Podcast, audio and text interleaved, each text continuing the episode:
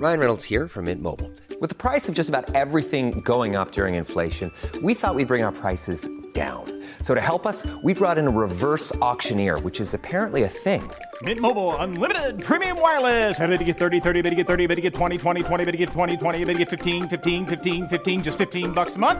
So, Give it a try at mintmobile.com slash switch.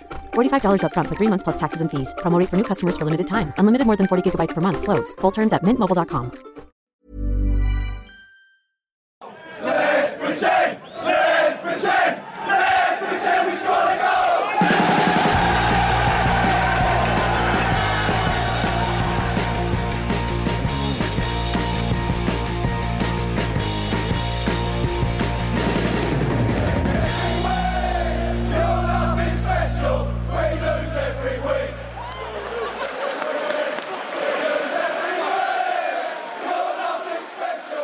Sportbladets Premier League-podd. Eh, Patrik Syk heter jag, med mig har jag Frida i vanlig ordning. Hallå Frida! Hallå, hallå. Ingen, ingen Makoto idag, han hade lovat bort sig till andra eh, saker så här under landslagsuppehållet. Men vi ska heller inte gå igenom några matcher direkt idag.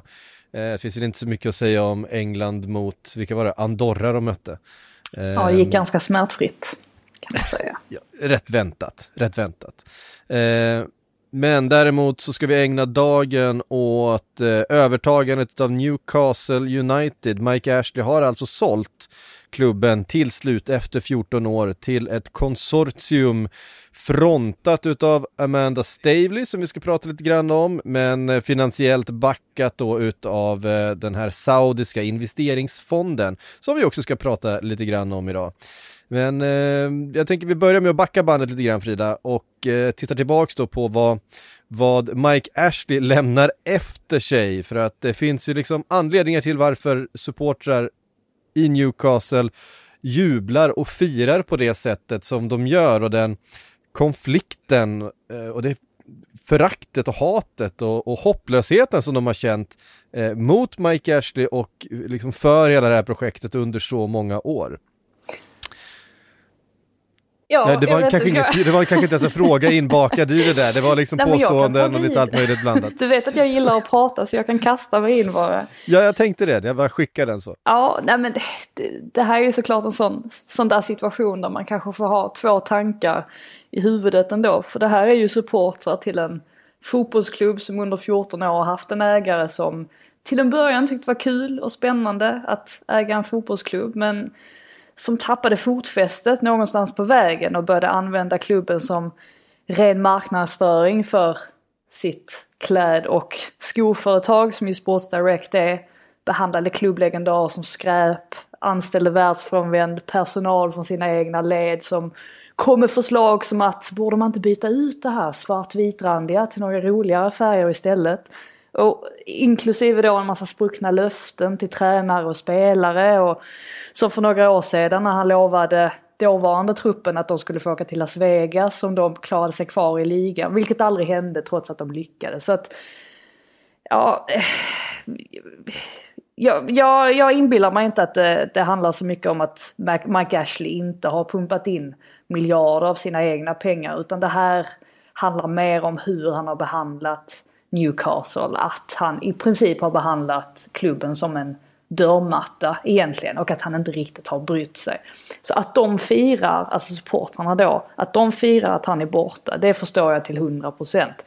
Och så måste man komma ihåg också vad Tyneside, vad det är för ett ställe. Det är ju en del av UK som rent socialt och ekonomiskt har haft det väldigt tufft genom åren. Och övergivits är kanske ett starkt ordval, men jag tror att det är så många har känt och fortfarande känner i den delen av landet. Och det suddar ju förstås inte bort faktumet vilka PIF är och vilka de jobbar för, men det kan kanske ändå ge en större förståelse för varför så många sågs fira utanför St. James's Park i samband med övertagandet. Det är ju en kombination av att äntligen ha fått bort Mike Ashley och rent sportsligt få något att glädjas över också. Därför att Mike Ashley har ju varit en, en ägare egentligen utan sportsliga ambitioner. Eh, det är väl det som Ja. har den där hopplösheten, så fort det går bra, eh, eller inte ens bra, men helt okej, okay. kan man klara ett nytt Premier League-kontrakt, då är det fine. För det är allt han behöver. Han behöver bara den, den plattformen, han behöver bara den intäkten, han behöver inte någonting utöver det. Han behöver inte bygga varumärket större eller längre än så. Och det är väl den där bristen på ambition som på något sätt har fått eh, supporterna, för att jag menar, ett supporterskap bygger ju någonstans på att man vill någonstans, att man vill vara stolt över någonting, att man vill framåt, man vill upp, man vill drömma liksom. Och det har inte gått att göra det under Mike Ashley för att han har så uppenbart varit nöjd med eh, någonting annat. Ja, konstigt nog så har han ju inte förstått grejen. Vilket förvånar Nej. mig för att det är inte som att, alltså han supportade ju Newcastle såklart. Men någonstans så har Sports Director alltid varit så mycket viktigare för honom att han har valt att eh, titta bort från allt annat. Och hela stämningen inom klubben har ju sägs varit rent av giftig under de här åren. Så att det är inte som, jag tror säkert att alla medarbetare i Newcastle, om de nu blir kvar, vilket jag räknar med att de blir, de känner sig säkert oerhört lättade av att den här förändringen också sker. Så det är inte bara supportrarna utan det här har ju även märkts av bland spelare och tränare och annan personal också.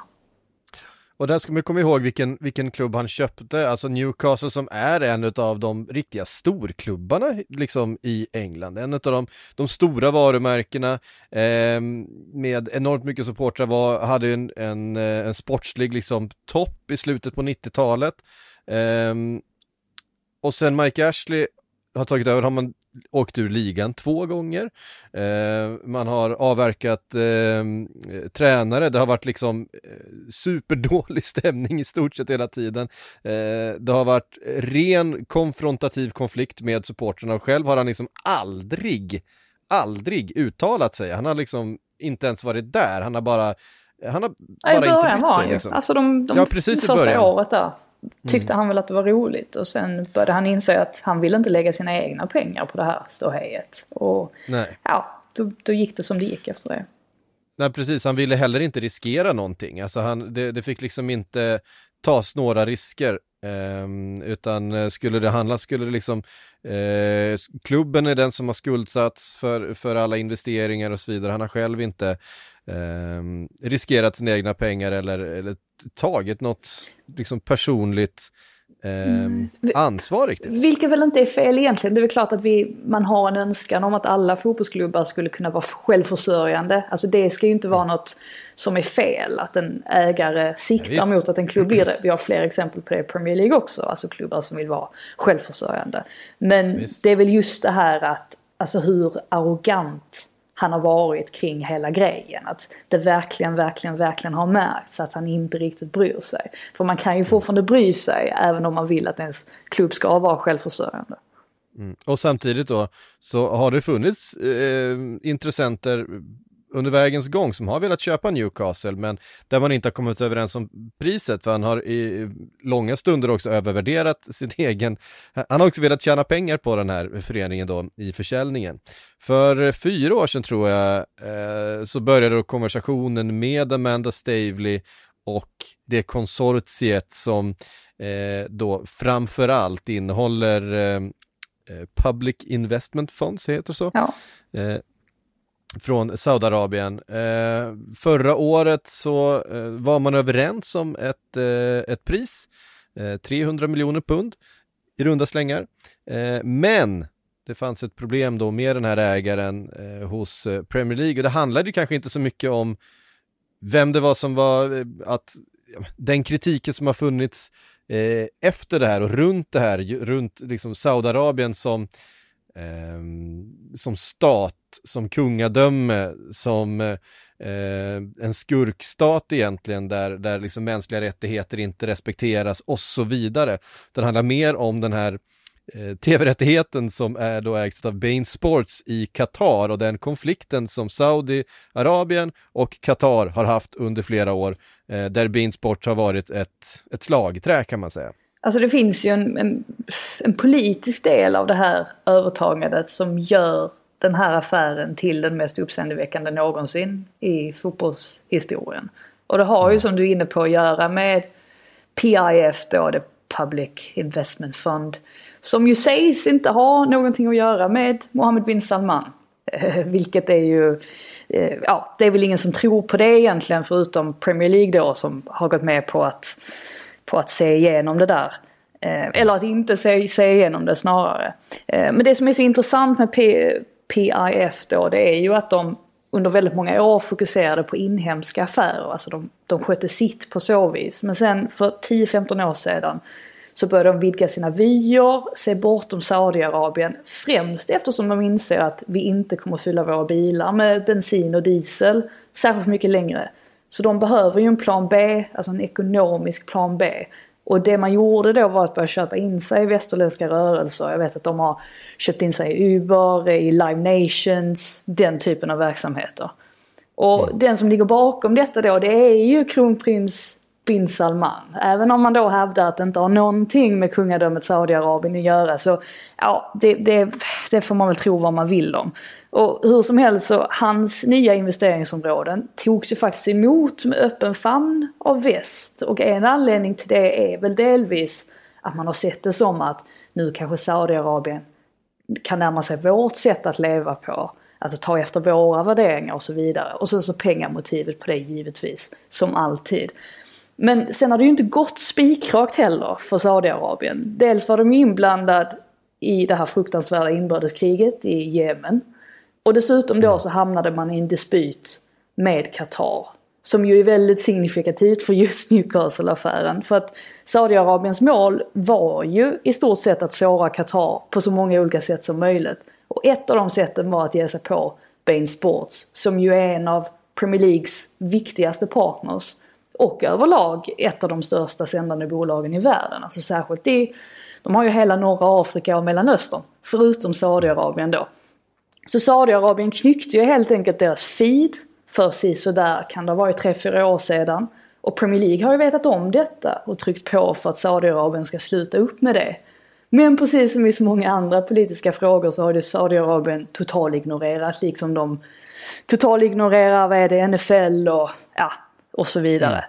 Men detta var ju förstås innan det fanns något för dem att hämta i allt det här som är större än konflikten med Qatar.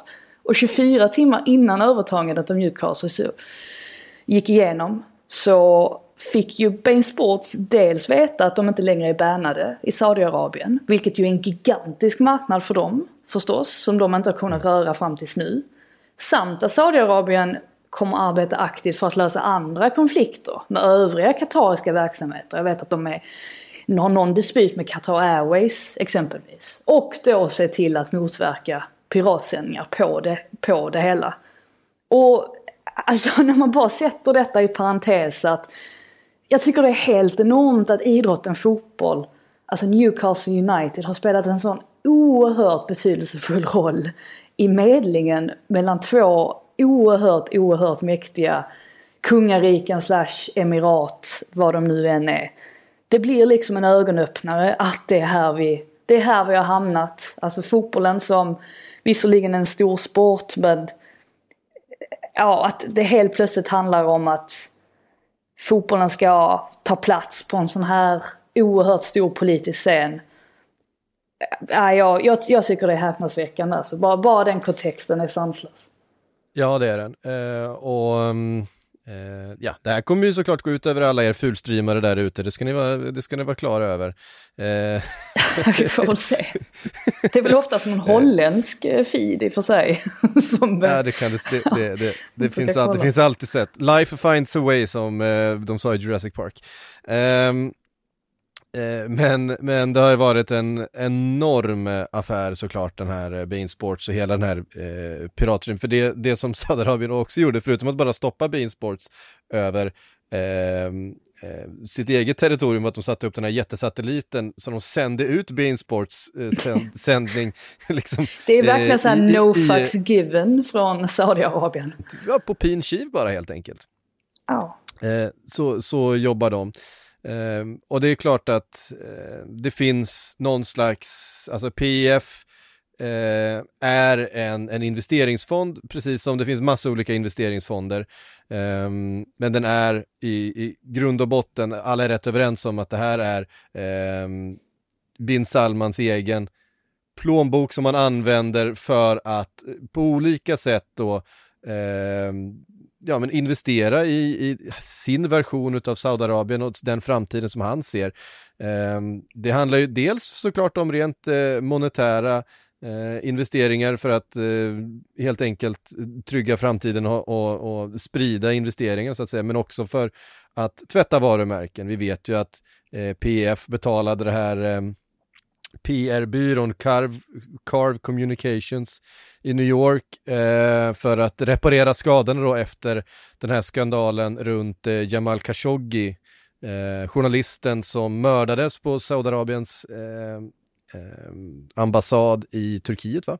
Mm. Eh, det här har varit en, en, ett stort PR problem för hela Saudi, eh, även i relationen med USA som ju är superviktig för dem. USA och Saudiarabien har jättetäta relationer med varandra. Ja, och, så, och jag vill ju tro att de här 97 procenten som enligt en undersökning, om det var förra sommaren den gjordes, var för ett Saudis övertagande av Newcastle. Jag vill ju tro att de supportrarna exempelvis inte vet vem Khashoggi är eller är medveten om de icke-existerande rättigheter som exempelvis kvinnor har och så vidare och så vidare. Det finns ju oändligt mm. med exempel. Men de personerna pekar ju antagligen på att ja, men på Man City exempelvis så tycker inte att det är så mycket värre där eller alla klubbar i Premier League som sponsras av diverse tvivelaktiga företag och, och verksamheter och ibland rent av länder.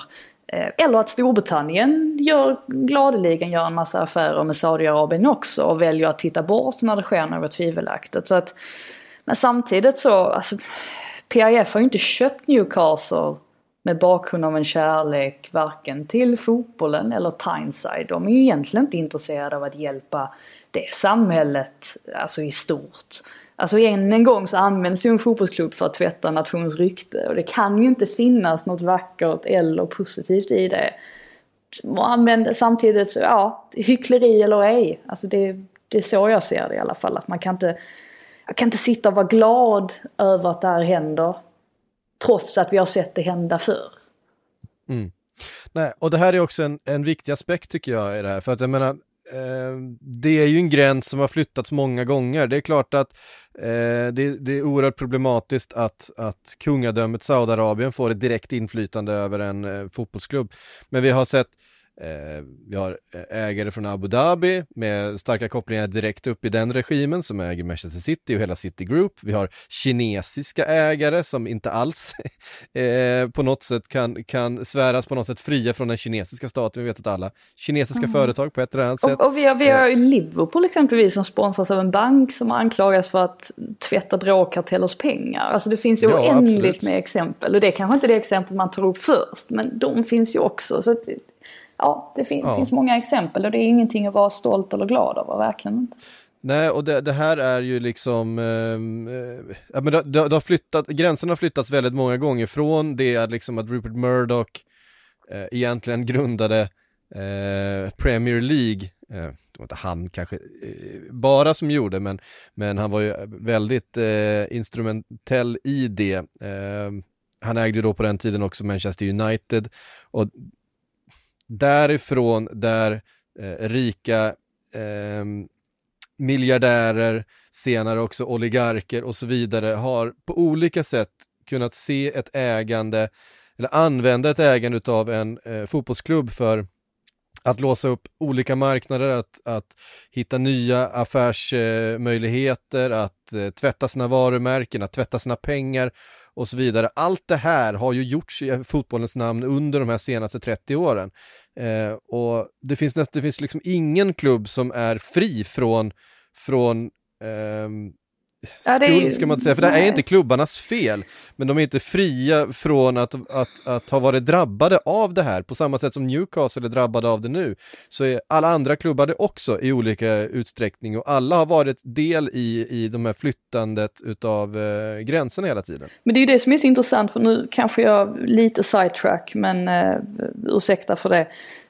Men ta en sån klubb som Norwich Exempelvis. Jag vet att Jamie mm. O'Hara hamnade i blåsväder förra veckan var det väl. Han tvingades stänga av sitt Twitterkonto för att han hade sagt någonting om att Norwich inte förtjänade att spela i Premier League för att de var för dåliga och att man borde krympa ligan eller minska ligan med ja, minus två lag eller någonting sånt.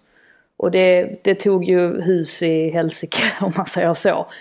Och delvis är det ju för att varför ska Norwich straffas för att de faktiskt är en klubb? De är den fattigaste klubben i Premier League och alltså i konkurrens med många Championship-klubbar så är de också en ganska fattig klubb. Men varför ska de straffas för att de försöker, försöker ja, styra sin klubb på det sättet? Alltså det, det, det är ju det som blir så det blir så konstigt också när det väl finns bra exempel för på klubbar som är självförsörjande och som säljer spelare och får in pengar via den vägen. Och går upp i Premier League men så åker de kanske ur samma säsong men så går de upp igen något år senare. Eh, det visar ju också hur, hur vissa tänker kring fotbollen. Och jag tror nog att det är rätt så många som håller med mig, eller är på, jag tror att du också är på den sidan, att det är, inte den, är det verkligen den fotbollen vi vill ha? Alltså en fotboll som ska vara sådär superkommersiell och det ska bara handla om att man ska ha jättemycket pengar och kunna spendera jättemycket pengar på en massa spelare. Det, ja, men fotbollen förlorar ju lite av sin själ då. Och det är väl det man mm. känner i det här fallet också med, med Newcastle. Verkligen är det så. Och det här är ju verkligen den, den, den tråkigaste sidan av uh, fotbollen. Och den tycker jag på många sätt, visst vi gör Sillepodden och vi rapporterar transfers och allt det här och pengarullningen, men det är verkligen den tråkigaste delen, känner jag, utav supporterskapet. Den här med att det handlar mer om att köpa den eh, starkast skimrande juvelen för stunden än att knyta an till ett fotbollslag, att ha en, eh, en miljö och en organisation att vara stolt över eller att ha spelare och ledare man kan, eh, man kan, man kan på något sätt stå för. Eh, att stå för någonting, att fotbollsklubbar som står för någonting, eh, läktare som står för någonting, alltså liksom eh, alla de där sakerna. Och att pengar på något sätt är det självändamålet just nu. Därför att, för så är det ju, pengar är ju det som allra närmast kan knytas till sportslig framgång. Eh, de klubbarna med högst lönekuvert är också de klubbarna som, eller störst lönekuvert är också de som eh, vinner flest titlar. Det är ju tyvärr så det fungerar idag. Ja, och återigen så man känner sig som en hycklare ju varje gång man tar upp det för att man går gladeligen på Etihad och tittar på fotboll där och man åker till Paris och ser PSG spela och, och skriver om dem. Men samtidigt så vad ska man göra? Alltså ska vi, ja det är väl klart att man kan bestämma sig för att nej, men nu ska jag inte kolla på någon annan fotboll mer än, än ja men Nations League, eh, Nations League fotboll, National League fotboll. Men sen samtidigt så kommer man in på ett annat spår här också. Alltså vem tillhör fotbollsklubbarna egentligen? Alltså om du har varit Newcastle-supporter hela ditt liv och det här händer. Har du ett ansvar då att sluta hålla på dem? Är inte ditt supporterskap större än att de här nya ägarna kommer in? Det är ju också en sorts filosofisk, ett filosofiskt dilemma som man också kan mm. diskutera. Och som är ganska svårt Verkligen. kan jag tänka mig för många i detta nu som har hållit på Newcastle hela sina liv. Nej, och framförallt kan, kan man ju inte eh, avkräva en, Newcastle-supporter ett ställningstagande i människorättsfrågor. Eh, det första man gör för att klubben de har hållit på sedan de var barn har köpts av eh, en saudiarabisk investeringsfond. Det, är liksom, det blir otroligt orättvist. Eh, ja, vissa, av, vissa anser eller, eller, eller avkräva dem ett, eh, att, att hänga upp halsduken på hyllan eller att gå direkt ut och, och börja ställa krav och så vidare. Eh, vi kan inte ställa de kraven riktigt. Eh, däremot så kan vi i så fall, om det är någon man ska kunna ställa krav på så måste det vara eh, organisationen Premier League eller FA eller någon som faktiskt eh, ska ha den rollen. En supporter är en supporter liksom. Eh, och den alla supportrar har sin egen historia, sin egen relation med en, med en fotbollsklubb och har egna anledningar och orsaker till varför man har de känslorna man har. Eh, det blir, jag tycker alltid det är svårt att klumpa ihop supportrar eh, supportrars reaktioner och relationer till en och samma för att det, är liksom, det finns lika många som det finns support, alltså det finns lika många relationer som det finns supportrar. Eh, samtidigt så, så, så är det klart att man, man reagerar också när det står människor utanför St. James' Park och viftar en saudisk flagga och har en, eh, en Ja, saudisk... precis. Det, det ska man ju nämna att det finns ju den klicken också som kör med saudiska avatars på Twitter nu och sådär. Och, och då, mm. då kan man ju undra lite grann vad, vad är det som pågår? Alltså, vad, det där är ju att, att dra det alldeles för långt. Men jag tycker ändå det här med de firande supportrarna att man måste ändå komma ihåg att de flesta, eller majoriteten av dem, firade väl först och främst att Mike Ashley var borta. Och ja. sen, ja, nä, nästa då steg, det är att hantera eller bilda sig en uppfattning om vad man tycker om det här nya ägandeskapet då. Men ja, det är väl många som är för, för vissa som sagt så, så är ju det viktigaste idag att man har tillräckligt mycket pengar för att kunna värva en jäkla massa spelare under transferfönstren. Och de mm. personerna mm. som håller på Newcastle är väl jätteglada över det här. Ehm, så att, ja. Ja, eh, och för de supportrarna som tycker att det är det viktigaste i världen eh, så ja, då, då, tycker de väl det, eh, antar jag. För, för min egen skull så tycker inte jag att det är det som, det som spelar störst roll eh, i, i mitt supporterskap.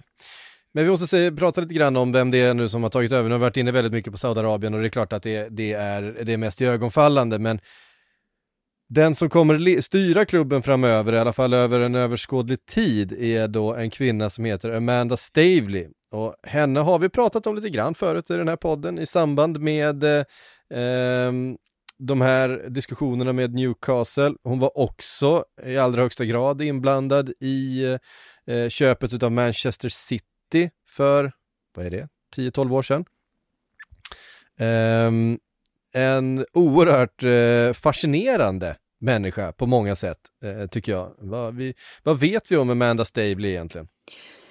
Ja, nej, men vi, vi vet väl egentligen eh alltså rätt, inte så mycket om henne privat egentligen så men hon har ju gjort ganska många intervjuer nu de senaste dagarna så att det märks ju att hon har ingenting emot att synas utåt. För henne har nog det varit en väldigt viktig del av hela den här processen. Och hon fick ju mycket frågor om saudiernas inblandning och vad hon tycker om det saudiska samhället med tanke på att hon har så starka kopplingar dit. Och hon försvarade ju det med att säga att ja men titta på mig, jag är ju kvinna, varför skulle de sätta mig in charge om det nu var så ja, om de nu var så emot kvinnors rättigheter. Så hon kom ju med, med, den typen av motargument. Men var ju också, om man kikar rent sportsligt då på vad hon sa, så var hon ju väldigt öppen med att PSG och Manchester City fungerar som inspirations källor.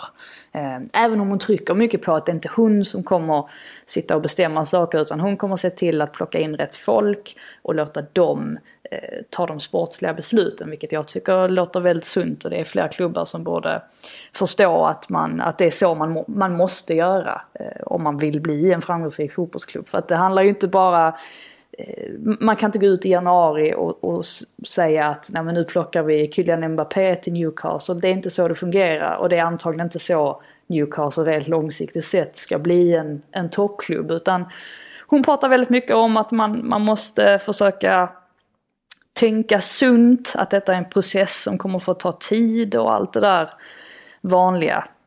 Um, först och främst vill de ju stanna kvar i, i Premier League och just nu ser det inte jätteljust ut även om jag tycker att alltså deras insatser har inte varit dåliga och de, det är vissa matcher de borde ha vunnit också och då hade de varit uppe på säker mark så de kommer säkert se till att värva spelare i alla fall så att de garanterar att, att Newcastle är ett Premier League-lag även nästa säsong. Och nu kom det ju något rykte på Manchester Evening News om att det är fyra man United-spelare som är på radarn. Där ibland är det Donny van de Beek och Jesse Lingard och Eric Bajie och Anthony Martial. Alla de som inte får spela. Så att det lär väl hända saker i januari. Men förvänt, vi kan inte förvänta oss att, att det kommer liksom ske något, något. Jag såg något rykte om Mohamed Salah till, till Newcastle. Det tror jag ju inte på. Nej. Riktigt. det Nej, nej, alltså och det som hon också sa att vi måste ju också förhålla oss till Financial Fair Play. Um, varför de skulle göra det när ingen annan gör det, det vet jag inte. Um, Ja. Men, och sen eh, kan nej, man, klart- ja, och man får ju att- komma ihåg det också att alltså, man kan ju inte bara splasha ut en massa pengar. Alltså kolla hur det har gått för Everton exempelvis. En Moshiri Mm. klev in där, när var det? 2016. Alltså, han, det är ju inte som att Everton har seglat rakt upp i topp bara för att de fick in en massa pengar. De har ju snarare spenderat jättemycket pengar på spelare och kanske inte fått ut så mycket av just dem utan de har fått ut ja, mycket ur spelare som Andrews Townsend och den typen Mm. som kanske inte kostade lika mycket. Så att det visar ju också att det går inte bara att köpa en massa och förvänta sig att resultaten ska komma. Nej, Nej det, är, ehm, det är verkligen eh, så och det är inte den enda vägen till framgång heller att bara köpa en eh, massa, massa spelare eh, och betala en, massa pengar. Vi har sett andra klubbar göra på andra sätt. This is Paige, the co-host of Giggly Squad, and I want to tell you about a company that I've been loving, Olive and June. Olive and June gives you everything that you need for a salon quality manicure in one box. And if you break it down, it really comes out to $2 a manicure, which is absolutely insane. It's also so easy to get salon worthy nails at home with Olive and June. The difference between how your nails used to look when you did them yourself and now with the Manny system is a complete game changer. The best thing about Olive and June too is it's a quick dry, dries in about one minute, lasts for five days, and full coverage in up to one to two coats. Visit oliveandjune.com slash perfectmanny20 for 20% off your first system. That's oliveandjune.com slash perfectmanny20 for 20% off your first system. Bayern München har varit rätt framgångsrika utan att ha en, eh, en enorm ägare. Ja. En, en som ryker däremot är ju Steve Bruce. Ehm, ja. Steve Bruce lär ju ryka. Eh, alltså har man någonsin sett ett, ett övertagande av det, det i och för sig, nu har vi aldrig sett ett övertagande av den här typen, kanske någonsin tidigare eh, i ett sånt här skede, men det är klart att när en klubb köps på det sättet eh, så kommer det in en ny tränare. Det, det, är liksom, det hänger ihop på något sätt. Ja, Jag, jag tippar att det händer på antingen tisdag eller onsdag. Graham Jones tar väl över kanske några veckor innan det kommer in en ny tränare. Har ju pratats om Lucien Favre, det senaste namnet. Dessförinnan var det ju Brendan Rodgers, Steven Gerrard. Antonio Conte nämns ju alltid så att det, det är ju ingen, det är ingen överraskning. Men eh, nu verkar det som att Favre kanske är lite intresserad. Hans senaste jobb Ja. var ju Dortmund. Ja, precis. Eh, ja, vi får väl se helt enkelt eh, vad det blir. De har väl tio, nej, vad blir det nu, en vecka? Nej, det är inte så mycket. Fem dagar på sig Ja. ungefär. Om de ska in Precis. en ny tränare före nästa omgång. Redan slutsålt också, matchen mot eh, Tottenham. Eh, det har ju något. Eh, det, får man, eh, det får man ändå säga. Nej, men, och det som har saknats också under eh, Mike Ashley är ju det vi var inne på, de här investeringarna i, eh, i Newcastle, i staden, i, i området kring arenan, i arenan själv, i träningsanläggning, i infrastruktur runt den här jättestora fotbollsklubben. Det har ju liksom, det ligger efter. Ja, Och det, är ju, och det är ju någonting som en sån här ägare kan gå in och börja styra med direkt. Det är ju inga konst, det kan de ju bara, där kan de ju splasha hur mycket pengar de vill. Lex Manchester City till exempel, eh, som gjorde de grejerna. Ja, och det var det jag menade med att man ska, inte, man ska inte förringa det här att människor i den delen av landet har haft det väldigt tufft under en lång tid. Många av dem kanske ser detta som sin chans också till att, att Newcastle ska ja, rent socialt och ekonomiskt bli mer stabilt. Så jag tycker att alltså, om man inte själv är född och uppvuxen i Newcastle så måste man kanske också tänka på det att man kan inte riktigt sätta sig in i hur det är att och, och leva och verka där. Så att det, det får man också ha i åtanke helt enkelt. Mm. Eh, sen, eh, ja, jag bara, jag, jag också, så får vi se då, Amanda Stavely, vilken, vilken roll hon tar eh, framöver här. Hon är fascinerad på många sätt. Hon, hon eh, Eh, är ju född och uppvuxen i York, så hon är ju, kommer från norra England till att börja med. Hon är inte en, en eh, London, eh, en Londonkvinna i, i grund och botten. Hon eh, var ju tidigt, eh, jag menar, jag tror hennes första företag var någon restaurang hon ägde och sen så tillsammans med Jordaniens kung byggde hon en eh, konferensanläggning i England för att senare då eh, grunda det här företaget som då heter PCP som är ja, som är någon slags eh, kapital, Ja. kapitalbolag men som många menar då är helt enkelt ett, ett vehicle, ett fordon för eh, investerare i Mellanöstern att, att eh, ha som en mellanhand då att kunna investera i, i olika saker. De, hon medlade ju bland annat då eh, köpet, den här stora eh, banken Barclays som ju ägde Premier League, eller de sponsrade Premier League eh, en gång i tiden. Eh, när eh, liksom de här shejkfamiljerna i Abu Dhabi och Qatar köpte in sig i Barclays för ja, 70-80 miljarder kronor eh, motsvarande. Då var det ju Stably redan 2008 som eh, var där och, och eh, initierade de förhandlingarna och höll de förhandlingarna och hennes, hennes bolag som liksom skötte det. Eh, så att hon har ju gjort affärer med både med Jordanien, med eh, Abu Dhabi, med Qatar, eh, bor själv i Dubai eh, och nu då eh, köpt Newcastle. Hon äger ju faktiskt själv en del genom då PCP, eh, några procent i, i Newcastle och den som är på något sätt ansiktet utåt för det här eh, konsortiet med, med Saudiarabien. Det är lite intressant att hon har både eh, med Qatar, Abu Dhabi och Saudiarabien eh, gjort affärer. Så hon har uppenbarligen bra hand med båda sidor av den där konflikten. Det är ju ingen, det är ingen dum blondin om man säger så. Nej, det kan man inte anklaga henne för. Hon eh, är nog en eh, otroligt slipad eh, förhandlare och eh, kommunikatör på många sätt. Eh, och hon har ju liksom byggt upp den här verksamheten eh, på egen hand. Hon kommer ju inte från någon eh, vad jag vet i alla fall, vad jag har kunnat läsa mig till, inte från någon miljardärsmiljö i, i grund och botten. Hon, jag vet att hon jobbade extra som modell under studieåren för att tjäna extra pengar och så vidare. Eh, det är en, eh, men en fascinerande, fascinerande eh, människa verkligen och, och under ehm, de närmsta åren här så får vi väl hoppas att eh, det blir lite mer kommunikation då till supporterna än vad Mike Ashley bidrog med under, under sina 14 år. Um, ska vi se, nej men det har uh, spekulerats rätt mycket, så mycket kan vi ju inte veta än om vad som händer. Sen i torsdags var det som det blev klart va? Uh, har det väl ja. inte kommit några egentliga nyheter om uh, om rekryteringar eller anställningar eller så vidare så att vi får väl avvakta helt enkelt. Ja, nej det är bara rykten än så länge. Mm. Men eh, som sagt, det verkar ju spikat att Steve Bruce försvinner. Antingen i eh, morgon eller övermorgon. Och eh, mm. ja, då är det ju fritt fram och, och börja ta tag i allt helt enkelt. Ja, så är det.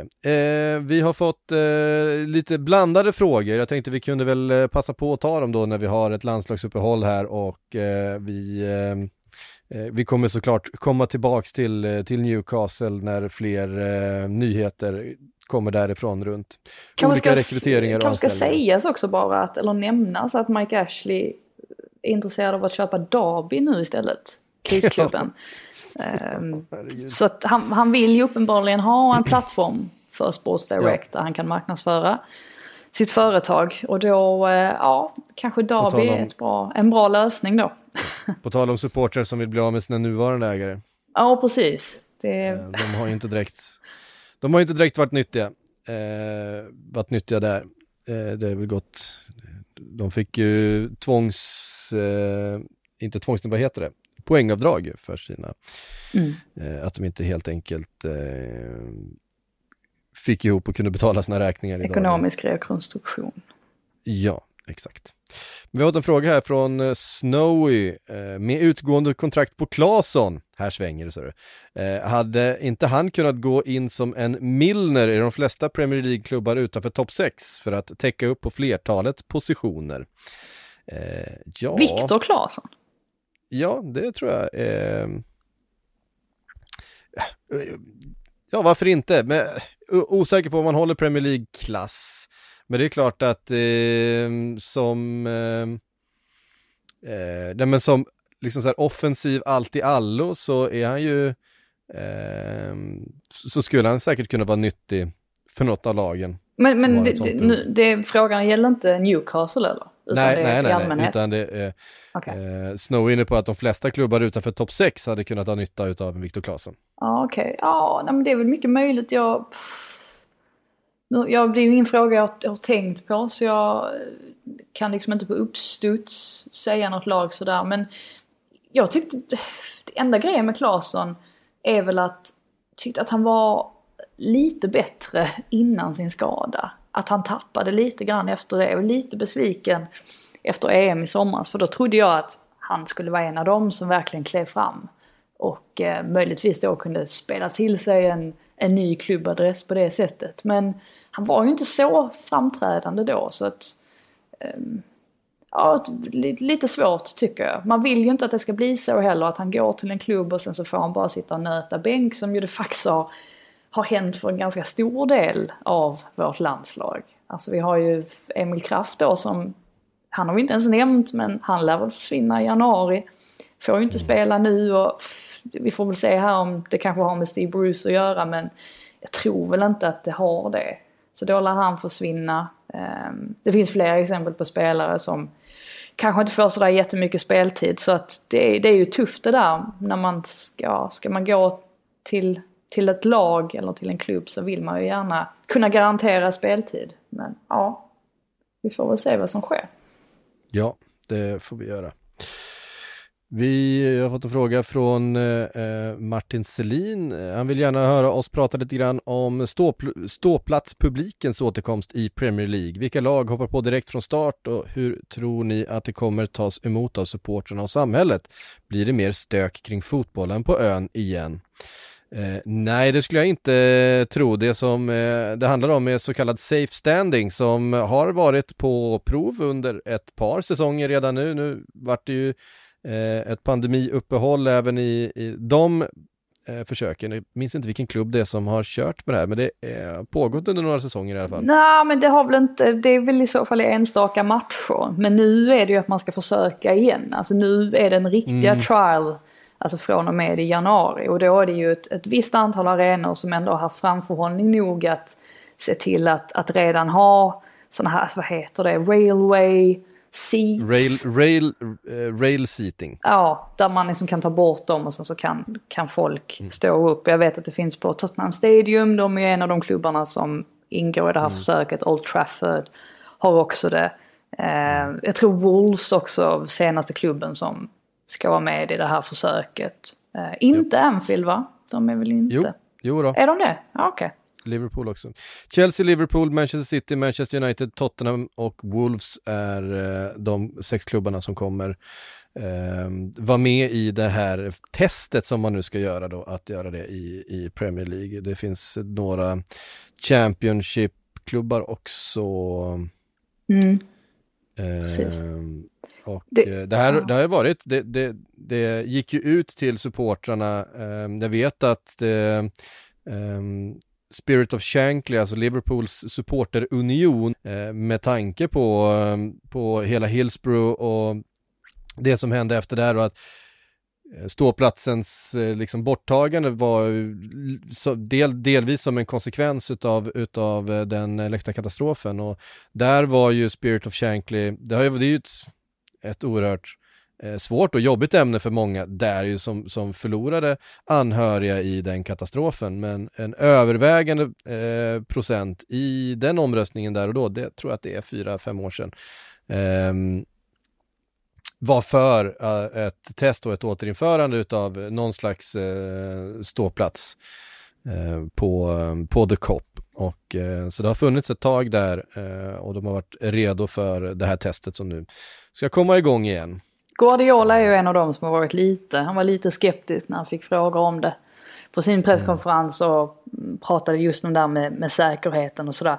Men man ska komma ihåg det att många bortasupportrar särskilt står ju upp matcherna igenom. Och då är det ju nästa, då är det ju säkrare att ha ordentliga ståplatser än att de står på den här lilla biten, alltså mellan sätet då och, och ja, nästa rad. Alltså det är ju farligare i sig. Så på det här sättet så kan man kanske få göra det ännu säkrare för, för de supportrarna som då ändå står upp. Så att på det sättet tror väl inte jag att det ska vara någon fara. De hade ju inte infört detta om de inte hade trott att det ska kunna gå att genomföra på ett, på ett säkert sätt. En annan sak som de har diskuterat också är ju att de ska ta bort alkoholförbudet. För det är ju lite speciellt här i England och vi diskuterade det här om dagen också för att min svåger sa det att han, eh, han, han föredrar rugby, alltså gå och titta på rugby och det är ju för att han, eh, för, ja, men delvis så för att man kan dricka öl på, på rugbymatcher oavsett vilken division det är. Däremot fotbollen, där är det ju bara alltså, de lägre divisionerna du kan dricka på. Alltså till skillnad då från Sverige där du inte får dricka i de lägre divisionerna. Men däremot så kan du köpa en öl om du går på en match i Allsvenskan. Så är det väl fortfarande. Det är väl ingenting som har hänt på de senaste två åren. Eh, av vad jag vet. Så det, det där är också lite speciellt. Men då märker man ju att det här är på något sätt. Det, här, det, det är nog ingen slump att både safe standing och borttagandet av alkoholförbudet introduceras på ungefär samma, ungefär samma tidpunkt. Det känns som att England har väl insett att de kanske kan återgå till den typen av grejer utan att riskera då människors säkerhet. Ja, precis. Man ska komma ihåg att det här är ju inte ståplats i, det, i samma bemärkelse som, som vi har i Sverige till exempel. Det här är ju eh, sittplatser med ett räcke framför. Eh, så, ja. kan man, så kan man beskriva det. Eh, men eh, ja, en öl på matchen hade kanske... Ja, det, det är ju... Um, ja, men precis. Och det finns ju det här problemet, vad som, som min... Uh, en familjemedlem lyfte också. Problemet är ju nu att när folk går på fotboll här då, då halsar de ju gärna två pints precis innan de går mm. in. Och det är ju nästan så att alkohol nivån blir känner, värre känner, av det. Känner jag inte igen överhuvudtaget. jag är inte så, eftersom att jag för det mesta går ju som press, jag kan inte göra det riktigt när jag ska mm. gå Nej, igenom.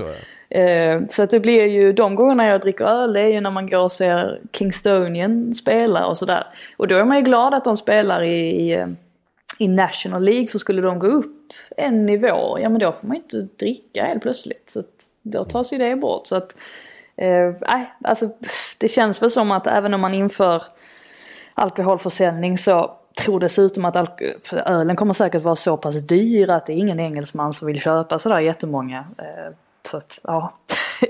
men vi får väl se hur det blir med det. Det är än så länge bara diskussioner som har förts. Mm. Eh, så är det. Ska vi se ifall vi hade några. Eh, Dinesh Mendis skrev, vem tror ni tränar Manchester United 2022-2023? Oj, spännande. Ja, det, det är ju lite intressant här för Manchester United har ju en otroligt tuff eh, period framför sig mm. nu. Avgörande skulle jag säga. Ja, alltså de ska möta eh, de ska möta Liverpool, de ska möta Manchester City, de ska möta at, eh, Atalanta två gånger i Champions League. Eh, och just de är utslagna ur eh, ligacupen redan. Och Eh, det var ytterligare tuffa matcher. Eh, Leicester borta tror jag. Eh, kanske inte lika tuff match i år som, som tidigare år, men det är riktigt, riktigt tufft spelschema nu den närmsta, närmsta månaden för Manchester United. Och om det inte blir i alla fall ett par tre segrar under de här matcherna, då kommer det blåsa ännu snårare kring Ole Gunnar. Det, det går inte att komma ifrån.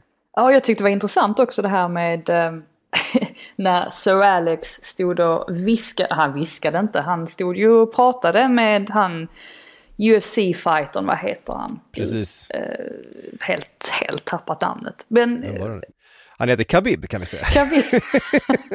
Precis, när, inte, när Sir Alex stod och pratade med Khabib och han trodde att det bara var ett foto. Men det visade sig att Khabibs, alltså om det var någon bekant eller pressansvarig eller vad det var som filmade och la upp detta på sociala medier.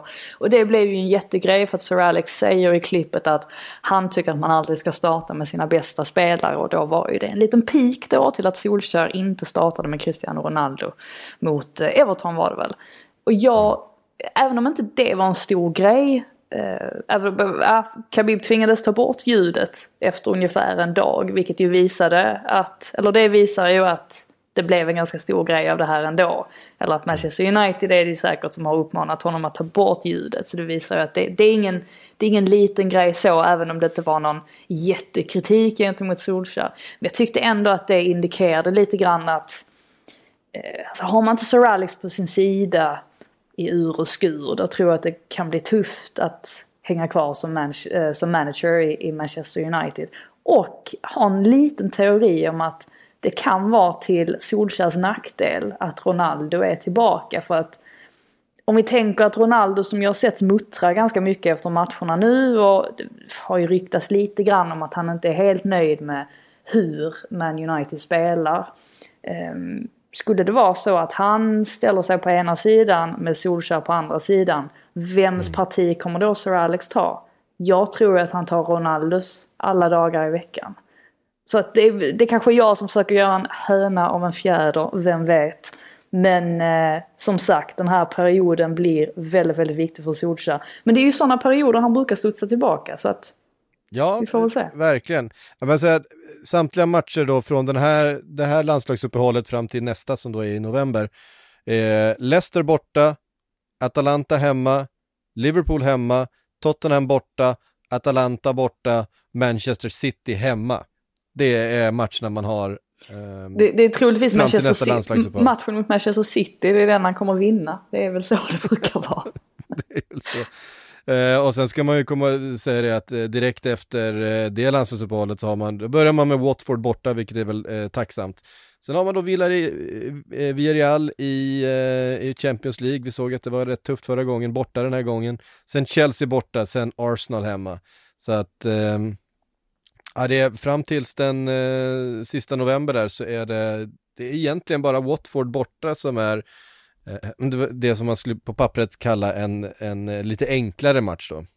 Mm. Eh, så att det är en riktigt, riktigt tuff, eh, tuff period för, för Ole Gunnar. Men som sagt, det är ju den här typen av situationer och den här typen utav matcher. Det passar ju också Ole Gunnars fotboll lite bättre att inte behöva eh, kliva ut och föra med en, med en väldigt tydlig offensiv matchplan, eh, hur man ska bryta ner ett motstånd utan att eh, ligga rätt och, och, gå på omställning.